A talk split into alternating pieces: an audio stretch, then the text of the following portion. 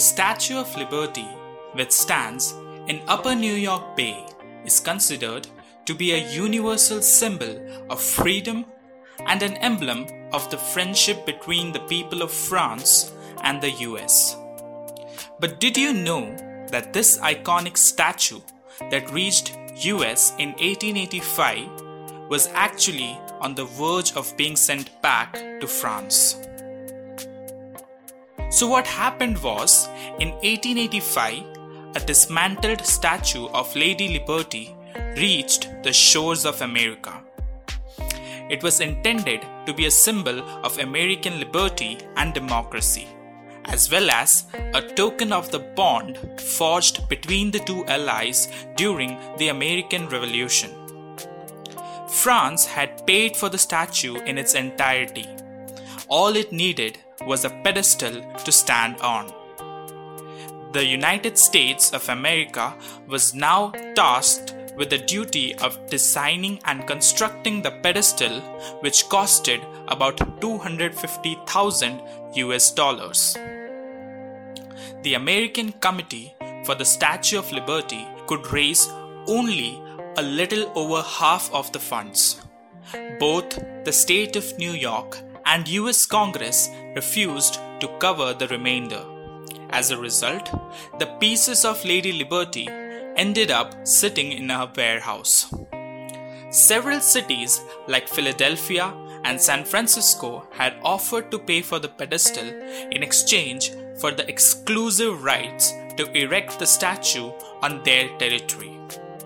The times were so challenging that the Committee for the Statue of Liberty had actually considered the possibility of shipping it back to France. That's when Joseph Pulitzer stepped in.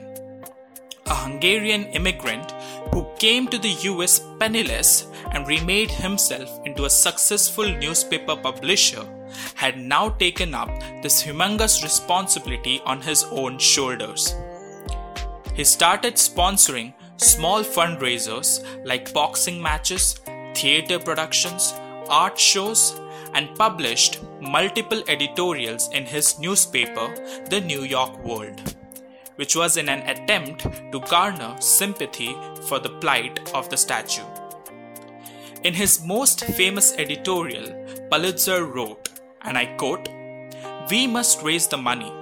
The world is the people's paper, and now it appeals to the people to come forward and raise the money the $250,000 that the making of statue cost was paid in by the masses of French people, by the working men, by the tradesmen, by the shop girls, and by the artisans, by all irrespective of class or condition. Let us respond in like manner.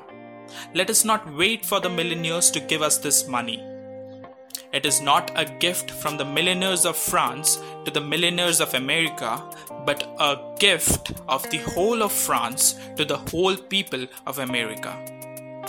To everyone's astonishment, this method of crowdfunding worked. Pulitzer received small donations from 125,000 people, which amounted to a sum of $102,000 the money was sent to the Statue of Liberty's fundraising committee, and the monument's future in New York was forever secured. In order to thank the donors, Pulitzer printed their names in his newspaper regardless of whether they had contributed a dime or a dollar. With an experiment as such, in the pre internet crowdfunding, the name of Joseph Pulitzer was cemented into the history books as someone who saved the Statue of Liberty. It also proved to be a pioneering example of what average Americans could accomplish without the backing of the rich.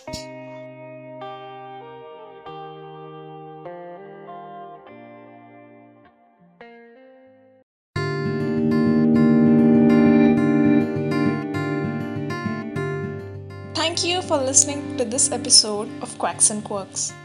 This is a part of the mini series through which we bring your attention to important historical events. If you liked this episode and want us to continue producing such content, Support us by logging on to our website qnqpodcast.in. Don't forget to join us next time as we bring yet another interesting fact for you.